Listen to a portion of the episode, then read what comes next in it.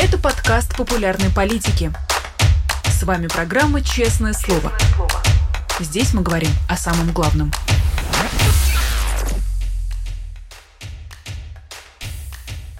17 часов московское время. Всем здравствуйте. Вы смотрите YouTube-канал «Популярная политика», программу «Честное слово». Меня зовут Нина Расибашвили. Я рада всех приветствовать на нашем традиционном пятничном «Честном слове» с писателем, журналистом, литератором, поэтом Дмитрием Быковым. Дмитрий Львович, здравствуйте. Здравствуйте, Нино. Здравствуйте всем. В ночь на 28 апреля э, российские военные снова нанесли серию ракетных ударов по Украине. Очень много погибших, в частности в Умане. Э, ракета попала в подъезд. Э, совсем некоторое время спустя Министерство обороны публикует картинку точно в цель. Как вы, поним... как вы думаете, они понимают вообще, что они делают? Нет.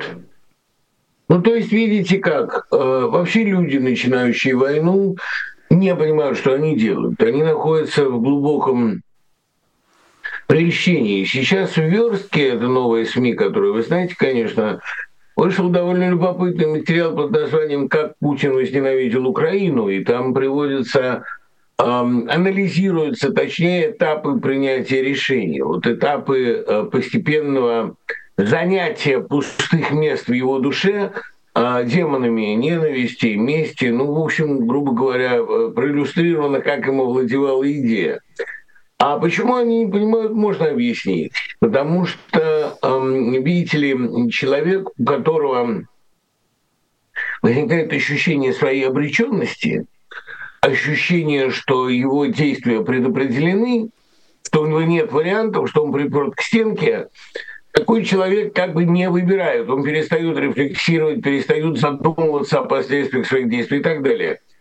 А вот в голове у типичного российского силовика, хотя я уверен, что Путин еще и не типичный силовик, потому что все-таки, понимаете, а, четверть века во главе страны – это неизбежные психические деформации.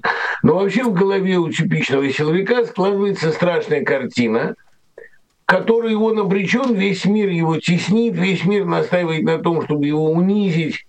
А я, кстати, наблюдаю за эволюцией некоторых бывших товарищей, а которые сейчас Z-активисты, Z-поэты, Z-пропагандисты, и у них истерика все время. Вот э, там, не отдадим наших детей, кто, кто претендует на их детей. Ну, какие-то безумные совершенно патологические взвизги доносятся с той стороны, это можно объяснить. Вот это накручивание себя, создание обреченности, когда вы действуете, в общем, в довольно примитивных интересах сохранения своей власти, но внушаете себе, что внешний мир вас окружил, что если бы на вас а, там, если бы вы не напали, на вас бы напали и так далее. Это, в общем, состояние безумия клинического, конечно. А изначальный посыл, изначальный посыл всех этих действий на самом деле очень простой. Если мы продадим населению войну, то население рано или поздно попросит нас на выход. Поэтому надо бесконечно играть на единственной струне подсознания российского обывателя. Мы в окружении, мы так не похожи на остальной мир, что остальной мир постоянно желает нас уничтожить и так далее. В общем, у людей, которые себя до этого довели, у них же отсутствует моральная критика. Понимаете, поэтому они не понимают, что они делают, они не понимают, что они уничтожают мирных жителей. И они, а в общем, а что, военных уничтожать лучше? Мы все время говорим, там есть такое пренебрежительное выражение, мирняк, да? Мы уничтожаем военных, мы не трогаем мирняк. А что, а военные не люди? А с какой стати вы напали на военных этого государства? Нет, тут моральная критика отключается полностью, и совести, конечно, нет давно никакой. Тут, кстати, недавно один священнослужитель, анализируя поведение чиновников московской патриархии, спросил, может ли там проснуться какая совесть, о чем вы говорите? Там совесть сама по себе у таких-то и таких-то, не будем называть фамилии, это оксюмарон, этого не бывает, это горячий снег. Поэтому э, сапоги в смятку. Поэтому никакой совести здесь не проснется, и нас может утешать только одно. Человек в таком прельщении забывает о разумности своих действий и начинает совершать действия самоубийственные, действия избыточные, действия, которые никакой необходимостью не вызваны, а имеют целью только подточить собственный авторитет в глазах мира, только ну, представить всему миру окончательным монстром.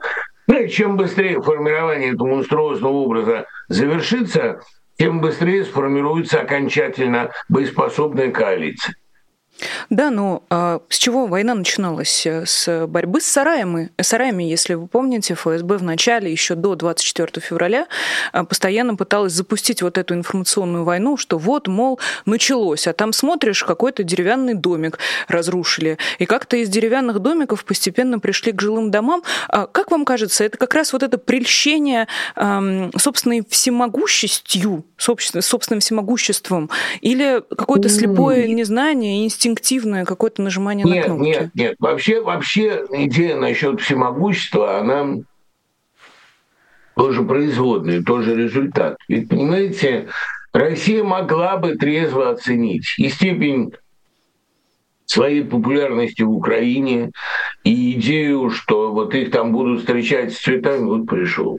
Он не может не прийти. Здравствуйте, но он пришел с вами поздороваться, и вот ужас случился, понимаете?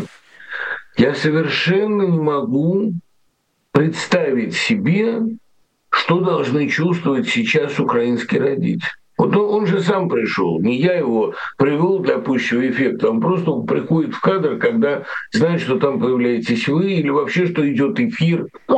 Ему это зачем-то надо, он такая публичная и личная. И вот, знаете, глядеть на собственного ребенка и понимать, чему подвергаются дети Украины сейчас, ну это какое-то испытание, а, ну, сверх моих нервов. Ну вот, возвращаясь к этой теме насчет привлечения всемогущества, понимаете, у них изначально не было этого всемогущества. У них изначально была идея, что их там будут встречать с цветами, и это будет маленькая победоносная прогулка. А потом, когда они натолкнулись на такое отчаянное сопротивление, на сопротивление действительно уже за гранью смерти, когда человек как бы уже не думает о жизни, не думает о ее сохранении, уже считает себя умершим, как положено самураю, на сопротивление со смертельной яростью и смертельной э, храбростью, он действительно такой как бы посмертное. Вот тут они задумались, тут они подумали, что они могут этому противопоставить. Противопоставить этому в пределе они могут, разумеется, только бомбу.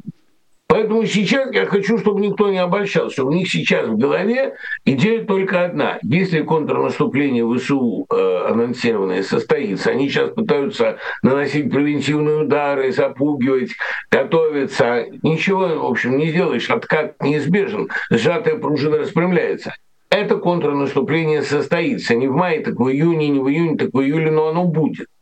И естественно, что у них... Э, панический страх от вооружений, которые получает Украина, от всемирной поддержки, которую чувствует Украина.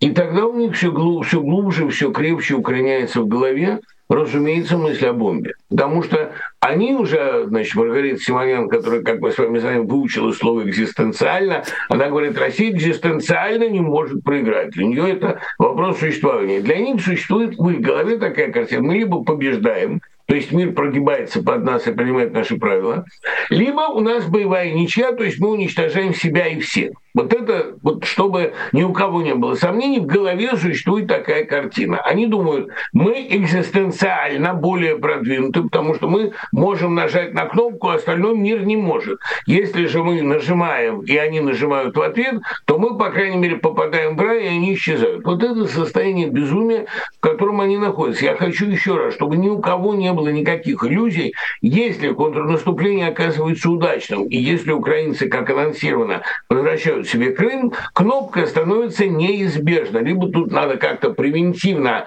включать, я не знаю, какие тормоза, чтобы эти люди поняли самоубийственность этого плана, не думаю, что они могут это понять. Либо надо готовиться к тому, что в пределе развития ситуации таково. Им останавливаться не радикально.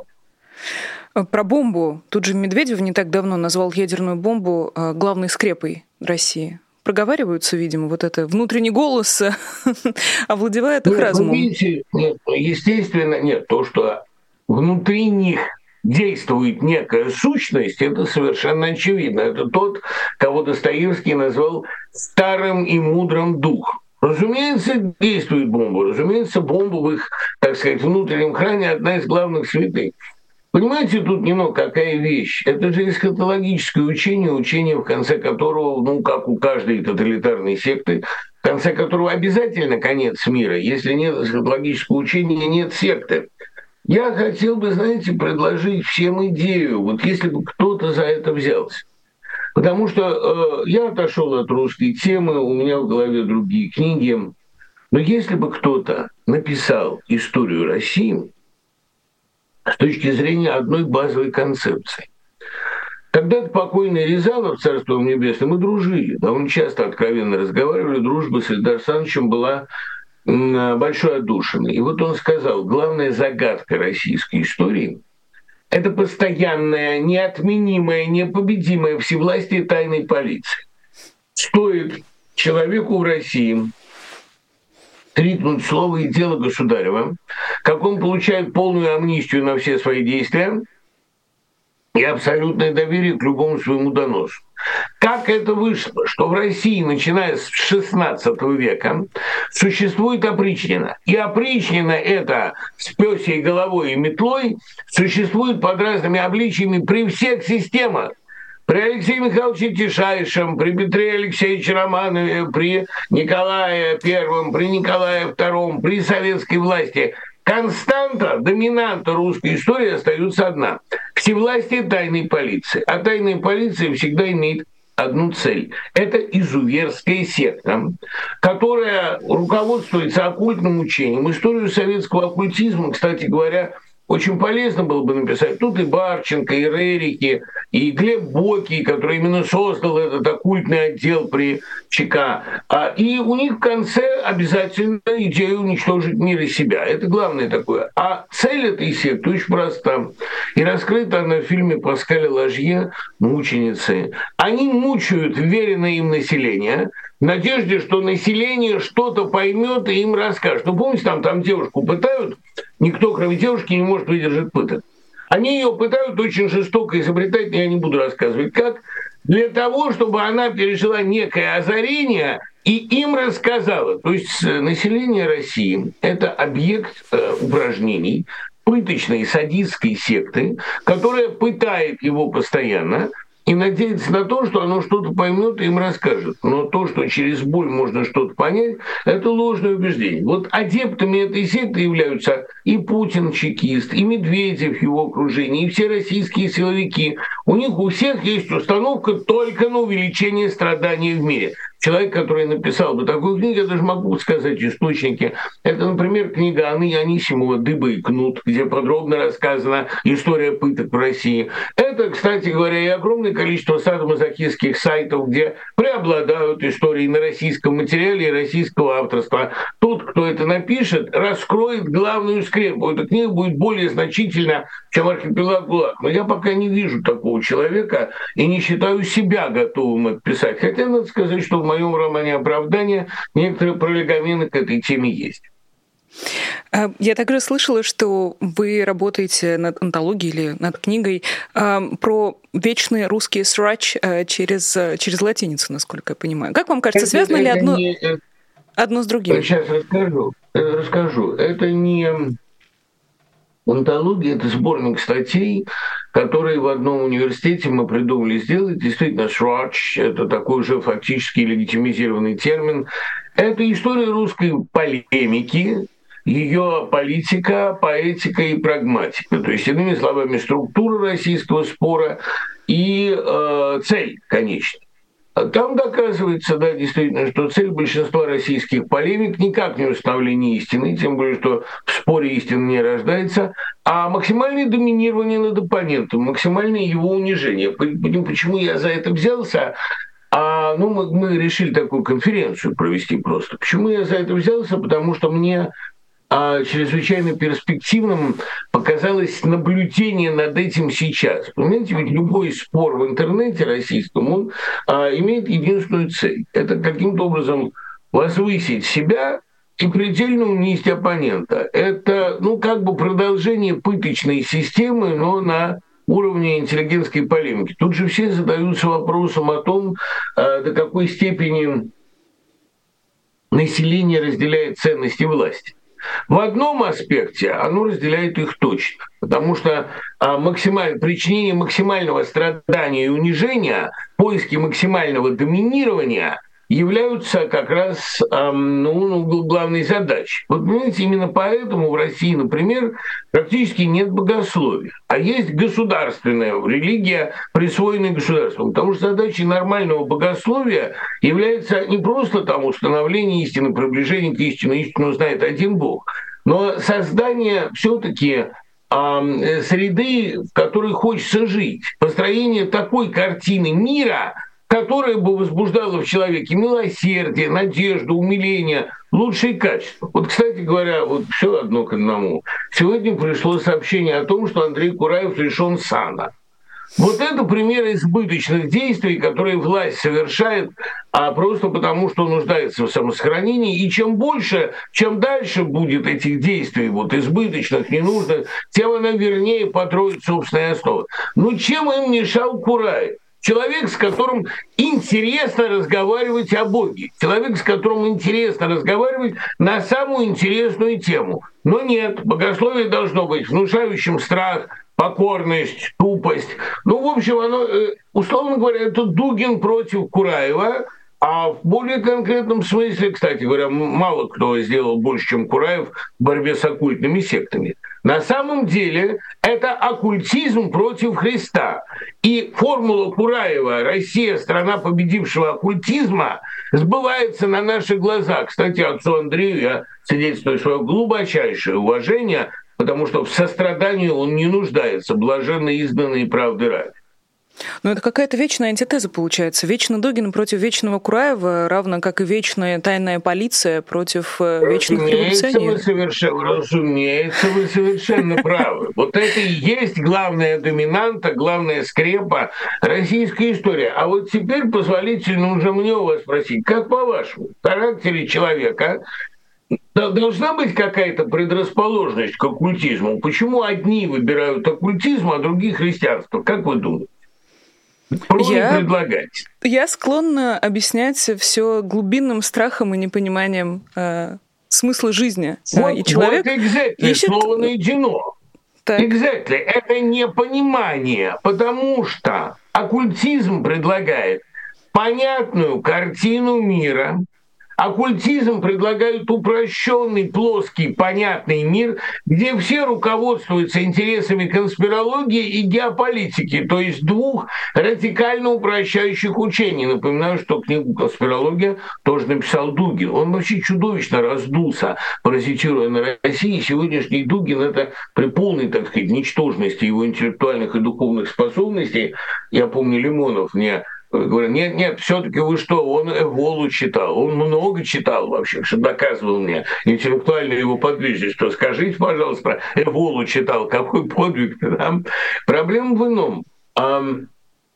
Это люди, отстаивающие примитивную плоскую картину мира в силу своего незнания каких-то сложных, подлинно сложных вещей в силу своего непонимания, что у людей могут быть высокие мотивации. Их мир полон грызни, грызни за первенство, за лидерство, все того же непрерывного срача. Этот интеллектуальный срач происходит у них в голове, голова этим полна. Все хотят нас победить, садить. Геополитика — это же вообще непрерывная борьба за территории, как будто нет ничего, кроме территорий. Понимаете, как будто население должно постоянно защищать землю, есть землю, как вот дословно у Сорокина, да, там они, правда, ее не едят, они другое с ней делают.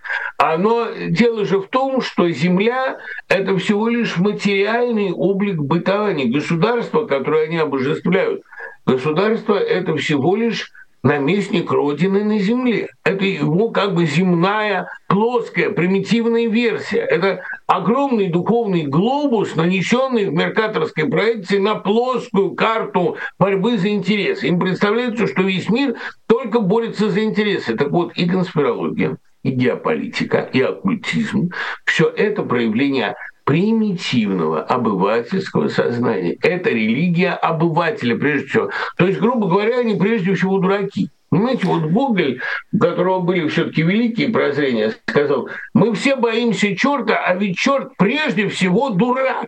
И задача заключается в том, чтобы ему это сказать. Продолжаем честное слово с писателем и поэтом Дмитрием Львовичем Быковым. Дмитрий Львович, а, давайте попробуем вернуться к новостям, но останемся вот в этой а, околофилософской плоскости про военных. оккультизма, да, разумеется. Да, про военных а, вы уже успели сказать совершенно справедливые замечания, равно как и мирные граждане Украины, так и военные украинские совершенно а, невинно страдают и погибают вследствие каких-то непомерных амбиций Владимира Путина и не только. Вы наверняка видели фото украинского пленного, освобожденного с яблоком, может быть, даже видели видео, как, как этот солдат, который практически год был в плену, может быть, чуть поменьше, проводит и встречает свой первый день Э, на свободе. Э, если вы видели, то я попрошу вас, может быть, публично отрефлексировать, что, что вы чувствовали, о чем вы думали, э, как вы воспринимаете то, что произошло с этим человеком. Нет, вот это конкретное видео я не видел, и честно вам скажу, что я избегаю некоторые видео, ну, например, с отрезанием головы. Некоторые видео я избегаю смотреть, Потому что понимаю, они для того и выпущены в свет, чтобы мы испугались. Мы и так уже испуганы происходящим достаточно, и э, смотреть чудовищное, мне кажется, не нужно. А что там с этим солдатом, который Ничего, вышел он, из плена? Он, он, просто, он просто держит в руках яблоко и плачет. А, ну, знаете, насчет плачет, вот здесь я бы я бы посоветовал не обольщаться. Солдаты, которые вышли из русского плена, они будут, прям скажем, не только плакать. Это люди, которые прошли довольно адский опыт и довольно адскую школу. Один священник, вот я э, в июле прошлого года с ним встречался в Украине, в Киеве, один священник – который э, на Донбассе попал, знаете, вот согласно этой блатной терминологии, на подвал. Блатные же не говорят «в», да, они говорят на подвал, на больничку. Да? Вот он попал на подвал, и его год там держали. Он не мог уехать, потому что у него сын прикован к постели, и он остался в Донбассе. И его, значит, в результате арестовали. Э, он казался агентом Украины.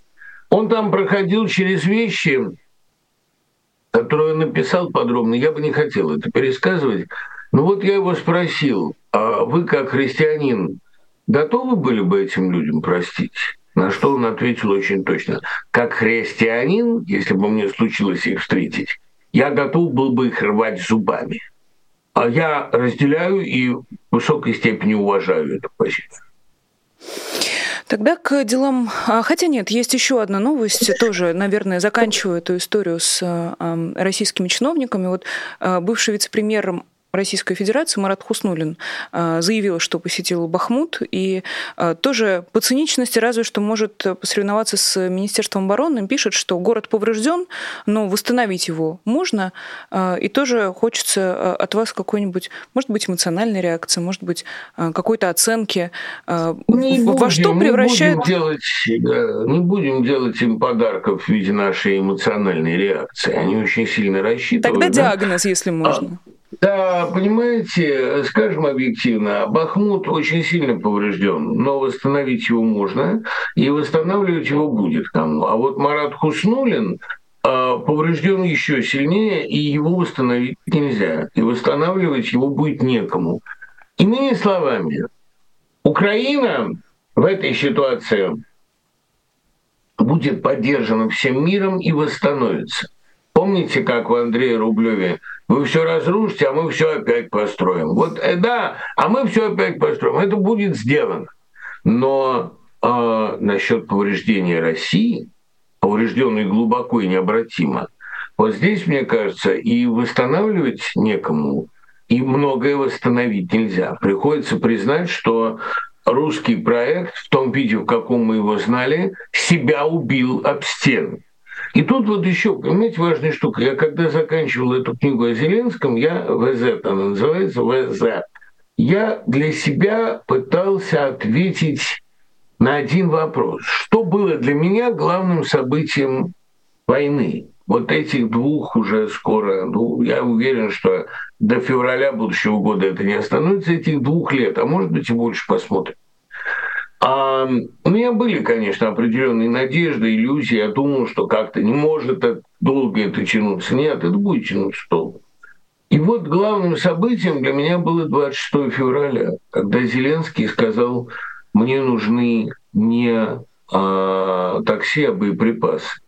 День, когда стало понятно, что он не уедет, что он не сбежит. Стало понятно, что Украина будет сопротивляться. До последнего не будет никакого компромисса. У него были потом минуты не слабости, а надежды, когда он говорил, ну сели бы с ним за один стол, поговорили бы. Он, в общем, надеялся, что можно за один стол с Путиным сесть. Он не понимал тогда еще, что против него воюет не Путин, что Путина изнутри все его внутренние пустоты заполняет та сущность, с которой за стол не сядешь, с которой не поговоришь, та сущность, которая в мировой истории не очень часто себя показывает. Но вот для меня ключевое событие войны – это готовность Зеленского не убежать и сопротивляться. Я прекрасно понимаю, что на его месте любой системный политик понял бы риски и где-то пересидел бы, и сейчас бы выступал в Лондоне. Я понимаю, что я бы на его месте ну, на сто процентов почти, ну, на 99 я бы эвакуировался. Ну, потому что я понимаю пределы своих сил. А он вот, да, он остался. И вот в момент, когда он показал готовность к сопротивлению, в этот момент я понял все, чему меня учили в детстве, правда, вся мораль, о которой мы говорим, что она бессильна, сильна, что человечество не проиграло, что оно еще не побеждено. Это же война, понимаете, за что она идет? Она идет за наше представление о человечестве. Только если добро оказалось бы в этой ситуации бессильно, если бы любовь к миру, желание творить, жажда взаимопонимания, все, что считается общечеловеческими ценностями, если бы это было поругано в мире победившей России, все это перестало бы существовать. Надо просто понимать, что на карте. Понимаете, Путин уже обнулил Россию. Он обесмыслил там и сопротивление, и любые действия. Все, что мы делали, все, что делала русская культура на протяжении последних 300 лет своего светского существования, этот маленький человек обнулил. Он просто привел это к своему знаменателю. Сам ноль. Он превратил все это в ноль, привлеченных им на свою сторону. Пушкина, Толстого, бог с ним даже Ивана Ильина, тоже не глупого человека, заморал и обнулил всех. Россия обнулилась. У нее нет никакой абсолютной перспективы, ни одно действие, ни одно слово не имеет ни малейшего смысла. Зеленский защищал в этот момент и защитил уже, это понятно, Смысл моего существования, я должен сказать, что нет на свете ничего более развращающего, более коррумпирующего. Коррупшн – это порча. Ничего более наводящего порчу на мир, чем зрелище безнаказанного зла. И вот сегодня Украина воюет за то, чтобы это зло не чувствовало себя всесильным чтобы оно не чувствовало себя всемогущим. И поэтому, что бы там ни делал Зеленский потом, что бы ни делала Украина потом, а у нее есть очень серьезные шансы заразиться и испортиться, что бы ни происходило, в этот момент смысл существования мира остался цел. И вот это для меня происходящим главное и, более того, единственно важно. С этой сущностью внутри Путина, тем не менее, все же пытаются разговаривать. И, может быть, вы видели письмо, которое подписала а, больше, больше 100 человек, 130 с чем-то, если я не ошибаюсь, абсолютно выдающихся и актеров, и журналистов, и писателей, и режиссеров, они обратились к Владимиру Путину с э, просьбой, требованием освободить Навального. А, как вам кажется, есть смысл разговаривать с этой сущностью? У нее есть уши, у нее есть мозг. Эта сущность, она вообще восприимчива к человеческим словам? Ну, а, вы понимаете смысл этого письма? Поддержать Навального. Навальному поддержка нужна. Более того, смысл этого письма показать миру, что в организме под названием Россия остались клетки, кроме раковых. Вот мне одна э, девушка очень умная, с которой у меня постоянная переписка, я не видел ее никогда, она мне пишет, я надеюсь остаться в этом организме здоровой клеткой. У меня нет никаких иллюзий, я не уверен, что в организме, пораженном такой опухолью, может остаться что-то здоровое. Я, кстати, очень хорошо помню, что в 14 лет меня, э, ну, у нас случались, мы были умные подростки, случались довольно напряженные интеллектуальные дискуссии. Вот в результате одного почти трехчасового спора один э, мой тогдашний приятель мне сказал, а ты уверен, что в этом организме осталось что-то здоровое? Это был 81 год. Ты уверен, что здесь вообще есть что спасать? Тогда я говорю, да, конечно, ну как же, ну я, ну ты. Нет, мы несем в себе эти генетические болезни. А цель этого письма показать, что в этом организме осталось несколько здоровых клеток, 130 или сколько их там есть. Поддержать Навального, показать ему, что он не один. Спасти честь русской культуры или русской общественной мысли, ну хотя бы в такой ситуации. Но повлиять таким образом на судьбу Навального совершенно невозможно. Мы же понимаем, что а, у этой системы, как мы уже говорили, цель одна – максимальное мучительство. Причем мучительство максимально подлое, унизительное, изобретательное. Другой изобретательности у них нет. Нет даже той изобретательности, которая позволила Советскому Союзу создать бомбу. У них нет сейчас ничего подобного. Нет ни творческих, ни научных сил, которые способны были бы что-то делать. Это полностью уже мозг поражен. Значит, э, что в результате? Только мучить. Поэтому а, прагматика этого письма заключается только в спасении собственной чести. И вот в трансляции Навальному мысли, что он не один. Да, все мы, все, кто знает о Навальном, и все, кто был с ним солидарен в 2011-2012 годах, все мы продолжаем быть с ним солидарными. Мы не принимаем никаких упреков в его адрес.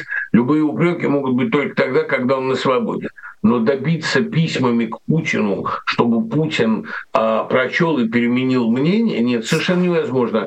Я надеюсь, что у Запада здесь тоже только одна стратегия, стратегия обмена, а он к ней иногда прибегал. Обменяли хулигана на Луиса Карвалана, где бы найти такую, как бы это говорится, матч, чтобы на Брежнева сменить. А, Дмитрий Львович, но если Россия обнулилась, а, то где прятались эти здоровые клетки? И если какие-то изменения необратимые, то какое будущее у этих здоровых клеток?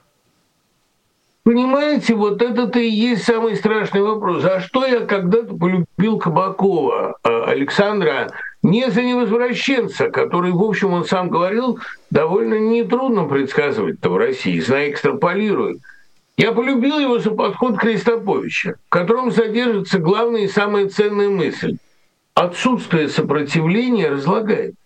Когда вы долго миритесь с отвратительным, наглым, самоуверенным злом, когда вы привыкаете адаптироваться к нему, у вас происходят необратимые разрушительные процессы в голове.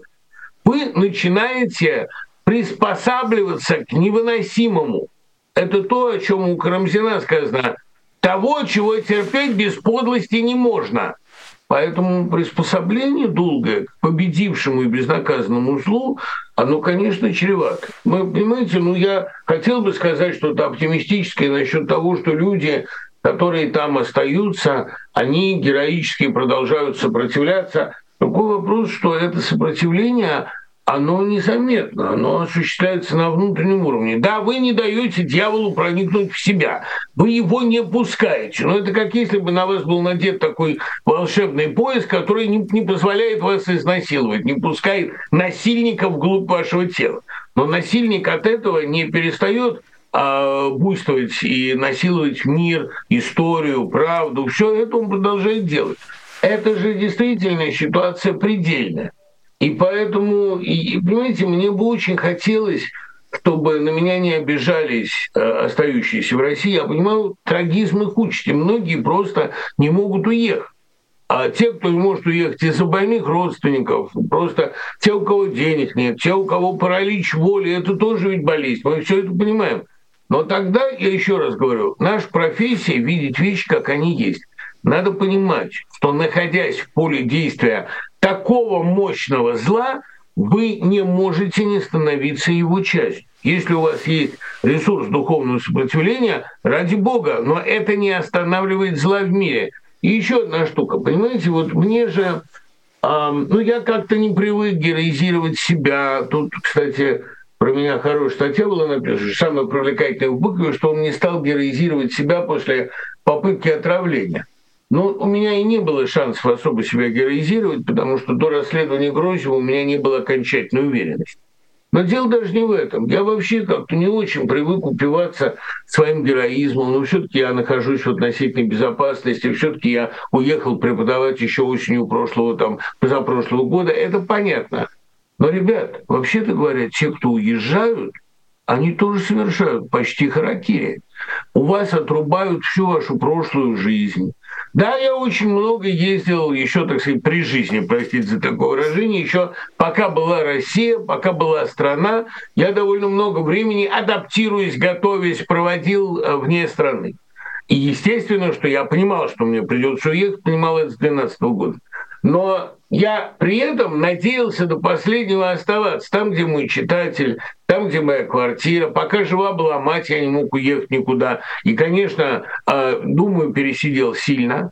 Но проблема в том, что, понимаете, видя вашу трагедию остающихся, вы, пожалуйста, не переставайте видеть, что для уезжающих это тоже очень большая трагедия. Это отрубить себе половину туловища. Понимаете, вот Александра Бруштейн писала, после смерти мужа я как та лошадь Мюнхгаузена, которая пьет, а из нее все выливается, потому что половины туловища нет. Так вот, после утраты Родины вы как то лошадь. Вы можете себе отрастить какие-то рудиментарные воспоминания, рудиментарные привычки, но надо понимать, какого масштаба операция проделана. И не надо высокомерно и снисходительно говорить о тех, кто якобы получает вас из безопасного места. Я никого не получаю.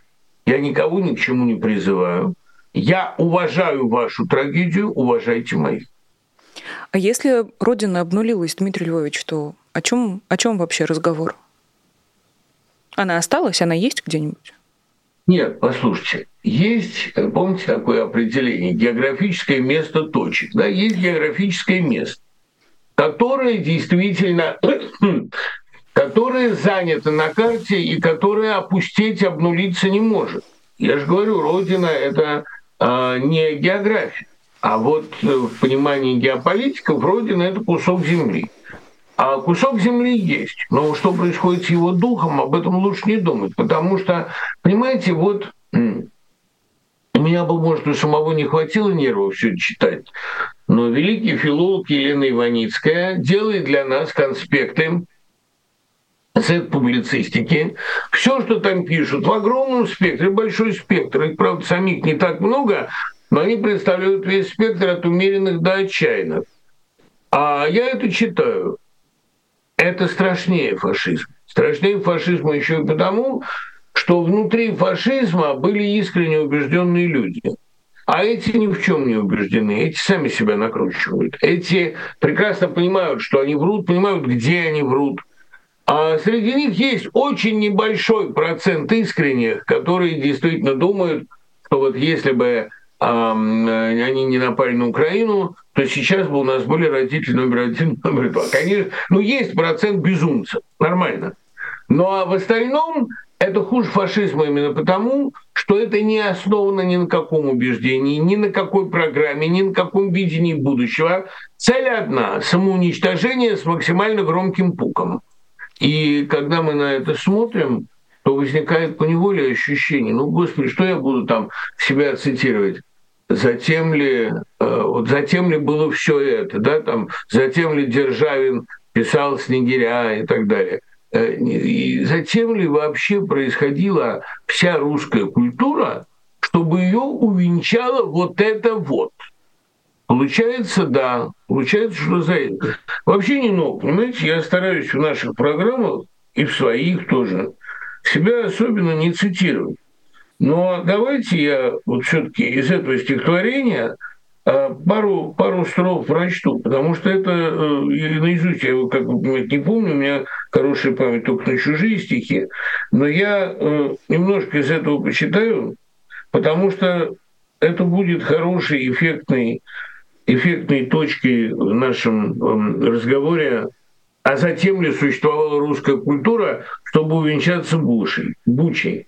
Затем ли Державин слагал снегиря, а Галич трубят егеря? Затем ли написана «Жизнь за царя» и отдана «Жизнь за царя»? Затем ли за несколько доблестных строк, за пафосный слог и запал Радищев поехал в Илимский острог, а Новиков в крепость попал. Затем ли Демидов или Металл, и буйствовал Петр Исполин, и Пушкин писал, и Гагарин летал, и Теркин врывался в Берлин. Затем ли Чадаев томился тоской, Некрасов рыдал в нищете. Затем ли Волконский и с ним Трубецкой цепями гремели в Чите. Затем ли Россия слетала с колес, красна от кровавых ручьев, и Ленину все-таки то удалось, чего не сумел Пугачев. Затем ли играли в Серебряный век, как больше нигде не могли, а веки закончились смену век, а вслед им неслось из-под глыб, а, что прочие земли на парный тотем смотрели, плюясь горячо. Скажи мне, затем ли?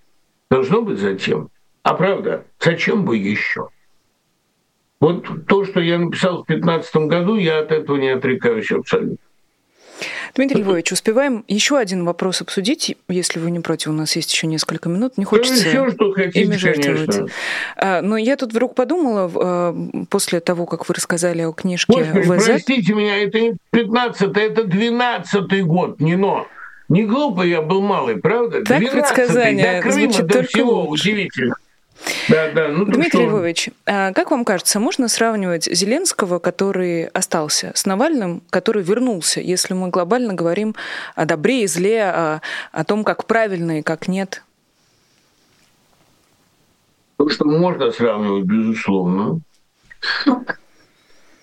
А результаты разные, и результат сопротивления, понимаете, вот, могу сформулировать разницу. У Зеленского был ресурс сопротивления, у него было чем сопротивляться. Поступок Зеленского вызов, поступок Навального жертва – это два разных жанра. Навальный сознательно пришел, принес себя в жертву. Наверное, он надеялся на то, что это вызовет, спровоцирует действительно громкие протесты, масштабные. Он, мне кажется, переоценил общество.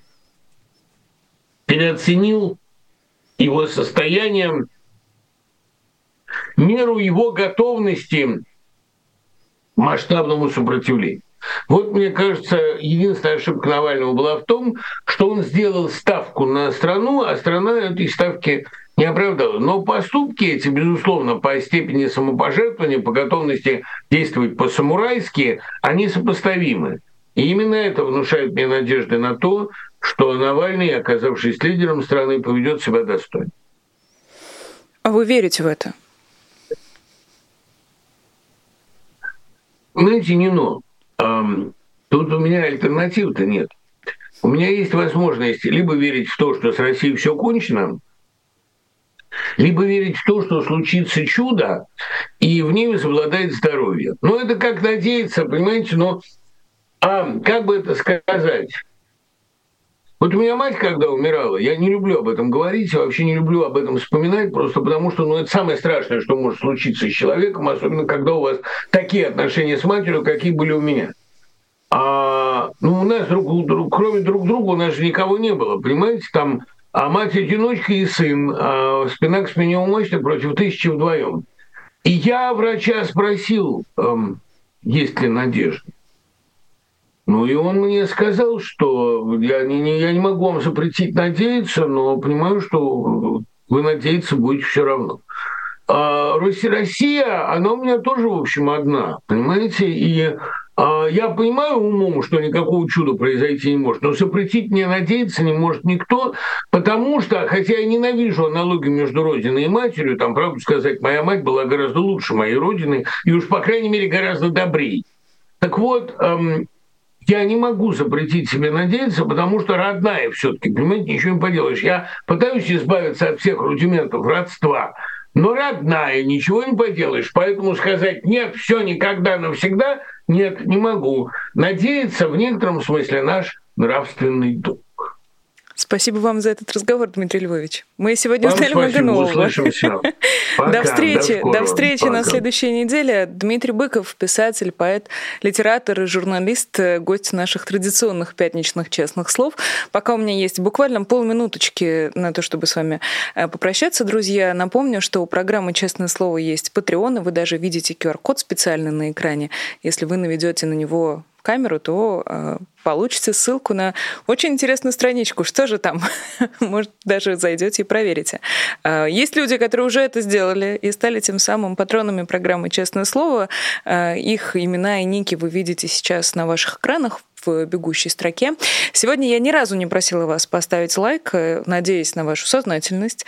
Как мы уже не раз говорили, каждому дают по одному лайку на вход, поэтому я надеюсь, что вы на выходе все эти лайки оставите под трансляцией, особенно если вы слушаете нас в записи. Большое спасибо всем, кто выбрал нас, кто был с нами этот э, неполный час, и услышимся с вами на следующей неделе. Меня зовут Нина Русибашвили. До скорой встречи, всего доброго и пока. Вы слушали подкаст «Популярные политики». Мы выходим на Apple Podcast, Google Podcast, Spotify и SoundCloud. А еще подписывайтесь на наш канал в YouTube.